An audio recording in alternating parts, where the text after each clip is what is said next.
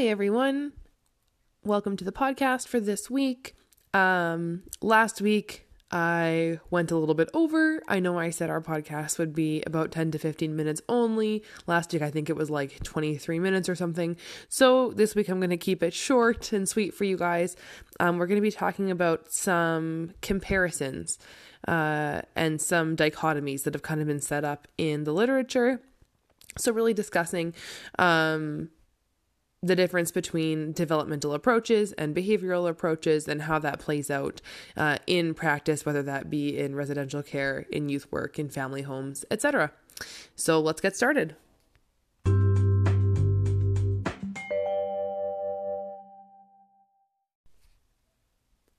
Okay, so basically, the foundation of kind of all of the conversation and all of the reading for this week is on the idea of internal controls versus external controls. And we're going to kind of branch out from there as we move forward.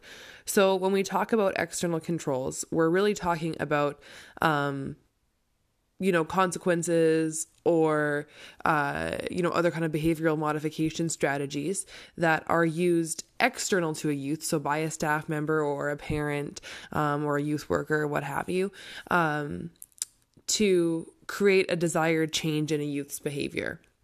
And when we're talking about internal controls, we're talking about, you know, a youth or a parent's uh, or, you know, whomever, person served, uh, decision or um, choice that they're making, their own self control, is um, what we're referring to when we talk about internal controls. So, when we discuss internal control versus external control, the question isn't whether there should never be external control. The question is how we shift the dial as someone progresses developmentally. And the idea is uh, in a developmental approach that over time we are going to continually be relaxing external controls and helping to build capacity for internal controls. Comparatively, in a behavioral model, the external controls will always be in place because the belief is that that approach is what's actually creating change. Even though, as you would have read in the reading, and as we're going to discuss further in class, that is not the case. So, what the literature indicates, and what I'm assuming most of our anecdotal experience indicates, both, you know, us when we were adolescents and or uh, us as practitioners, is that someone externally controlling your behavior doesn't usually make lasting change. So, yeah, that sets up the rest of our conversation in this podcast.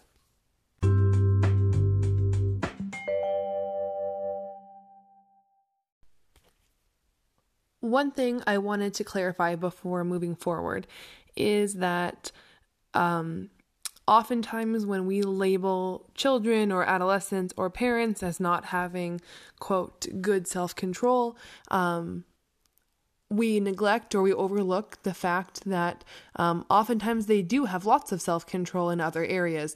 Um, those areas may just not be as socially acceptable as what we would hope, and there's some examples of that in the reading.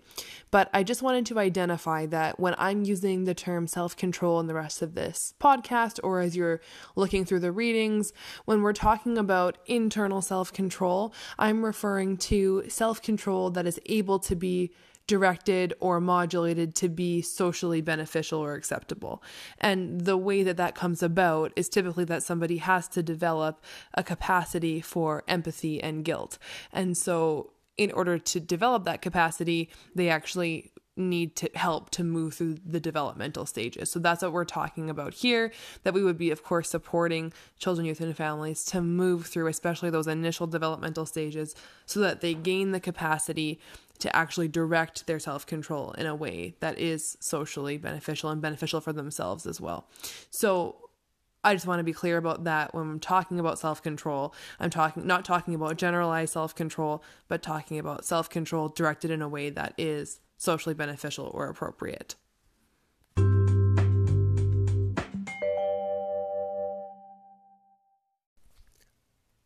Okay, so moving quickly on from internal versus external control. Um, I wanted to talk about control versus management, which is otherwise stated as good behavior versus self control, which is otherwise stated as compliance versus responsibility. And what this really comes down to when we're talking about the difference between a behavioral or a developmental model is what our target is. So, Jack really clearly lays out in the reading that the overarching goal of almost every treatment program or family intervention program or therapeutic home or youth work facility or what have you is to create more capable functioning people the problem is is that we sometimes have divergent ideas about what targets we need to reach in order to do that. And so when we believe that our end goal is helping to produce more capable human beings and we try and get there by making them be compliant or focusing on good behavior or trying to control their behavior, um, ultimately that's going to be not only exhausting for us and for them, um, but relationally divisive and also not impactful. Um, you know, it having an external control uh, on your behavior only works as long as that control is in place if it's never been internalized. So, for example, this is where we see sometimes that um, youth who've been in group care do far worse in supported living placements, like supported independent living still placements, um, than youth who were living on the street or were living with family, not just because of, you know, trauma or what else might have happened to them, but because we hear a lot, you know, group care breeds compliance. I remember Jack blew my mind when he asked our class, um, you know, what's what's your end target for this youth? Do you want them to be like a, a really great maid because if all you're focusing on is their ability to get up on time and make their bed, that's what you're promoting. So, hear me when I say it doesn't mean that we're never going to have standards for certain things. It just means that um, as we're looking at responsibility or self control or management of behavior, um, what we're really looking at is helping an adolescent or a parent or whomever internalize their reasons for making a certain choice and build on their capacity to make that choice. And that's really critical because that's going to carry them far beyond, you know, the walls of our program. If we have helped a youth, you know, get up on time and do their homework and make their bed and make their lunch every day, um, and that's what we've succeeded at doing only because we made them do it that behavior is going to fall apart as soon as they're not in the program anymore. And that does them a huge disservice. So, when we're taking a look at a developmental program model, we really need to be looking at based on this person's unique and individual development, how are we helping them to progress developmentally and to develop those internal controls? Because when we have normative development, people develop those controls over time. When you're two, you don't have the capacity to not throw a tantrum when you don't get candy. When you're 16, if you've had normative or neurotypical development, usually you have that capacity.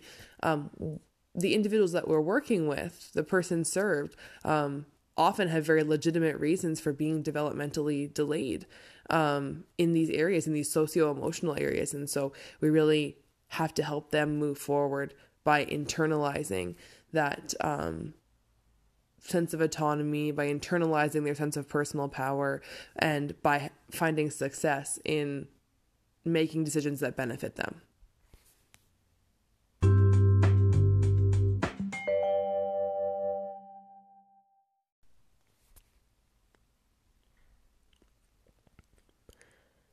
So, I had said previously that developmental models don't mean that there are no external controls and then everyone just runs wild and you know we hope that by being kind and nice people that things are going to work out okay.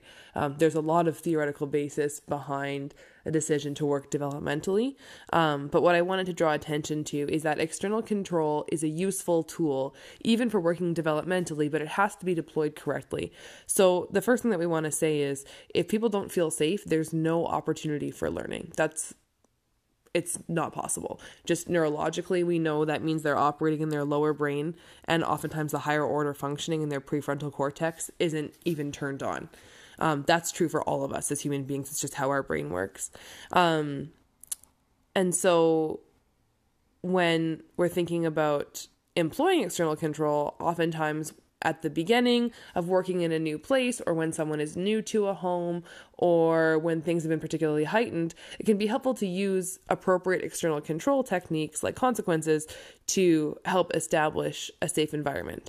However, we need to be really, really sensitive to the point that um, external controls no longer are necessary because if we switch too far to the other side of the spectrum and just use external controls for everything, even when someone is developmentally capable of making their own good decisions, we actually really um, can act in a destructive way that can be really destructive to someone's sense of personal autonomy. You know, it's that sense of being really micromanaged. Have you ever been at a job and you knew you were competent and you were trying to do, you know, your very best and you knew you were doing good work and still the person over you asked you every five seconds what you were doing and made you report on, you know, every minute of your day and uh, wanted to double check all of your work three times because they weren't certain you could do it well. That's essentially what that's like. We're micromanaging somebody else's, you know, moral and social decision making.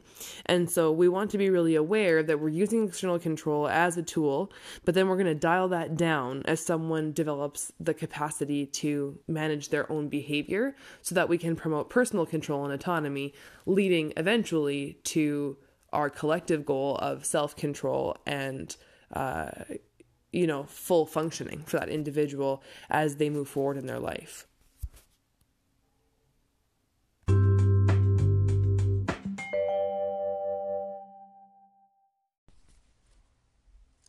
Okay, in this section, I just wanted to harken back to last week when we talked a lot about developmental humility and really leaving space for worldviews and perspectives that are not your own or that might in fact directly contradict your own. And that concept is still really critical when we're talking about, you know, approaching our work in a developmental way. Um, because we want to talk about adult logic versus immature logic. And immature logic just meaning logic that hasn't been fully developed.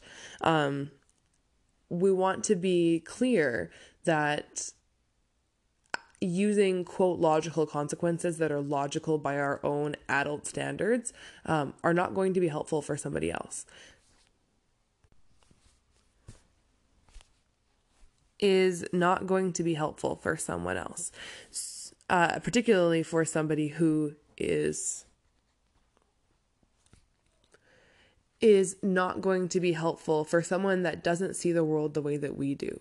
So again, if we're employing logical consequences that are only logical by our own standards, but are in fact illogical to the youth or parent or family that we're working with, then what we're really doing is undermining the relationship and demonstrating that we don't understand their worldview, and oftentimes reinforcing unhelpful beliefs they may already have such as beliefs that other people like to inflict pain upon them, um, that child and youth care workers or adults in general are out to get them. These are some very legitimate worldviews that. Uh, you know, youth in care or families involved with the care system or families just seeking help in general um, may have developed. And so we want to be really aware that, again, employing consequences that don't make sense to those demographics of people is not going to be helpful and in fact is going to be totally counterproductive.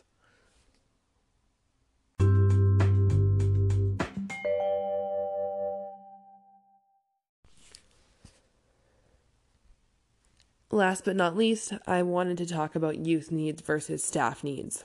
And there's this section of the reading where Jack asks, you know, if we know that research wise, punishments don't work for individuals who are struggling with, um, you know, eh, developmental delays, socio emotional developmental delays. If we know that um, external control only works for as long as someone's in a program, it doesn't create lasting change. If we know that the process of using external control and trying to reinforce early bedtimes and use complicated level systems, you know, only creates division in relationship and exhaustion for everyone, then why do we keep doing it? And he brings up a really salient point that often the external control is being used to relieve staff anxiety and not for the benefit of the young person. Um, you know, we need to consider what's in their best interest. This may result in us having to help them walk through, support, and manage some some challenging behavior, some challenging um, emotions or beliefs that might come up. Um, but if all that we're doing is trying to get through a shift unscathed, if we're trying to have as minimal discomfort as possible on our own part, then we're really doing a disservice to the people that we're working with. And quite honestly, we should probably reconsider whether we're working in this field. If our end goal is to make it through the night as easily as possible, um, then this likely is not the role for us because when we're working as developmental child and youth care practitioners, we need to be engaged in the life space with the people that we're working with um, and willing to take those steps into things that are uncomfortable while maintaining safety. Um, but our first thought can't be for our own comfort over the progression and growth of the people that we serve. Now, the one caveat I'm going to add to this is if you are a new practitioner within your first 12 to 18 months of practice, this is totally normal. This is part of your development as a practitioner, and you are trying to develop safety for yourself, and that's absolutely appropriate. Um, if it progresses past that point and your only focus is your own comfort versus, um, as I mentioned, the development and growth of the people that you're serving, um, then I would encourage you to speak with someone about that. I think it's important to consider you know what is meeting youth needs versus what is meeting staff needs in a lot of arenas. But in particular when we're talking about developmental versus behavioral approaches um, because developmental approaches are by nature focused on the person served.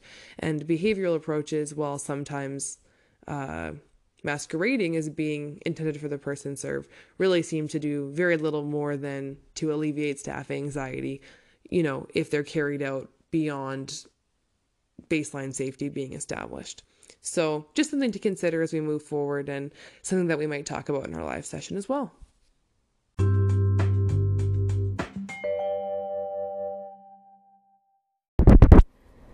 So, that's it for this week. Looking forward to hearing your thoughts in the discussion board and seeing you all at the live session. Have a great week.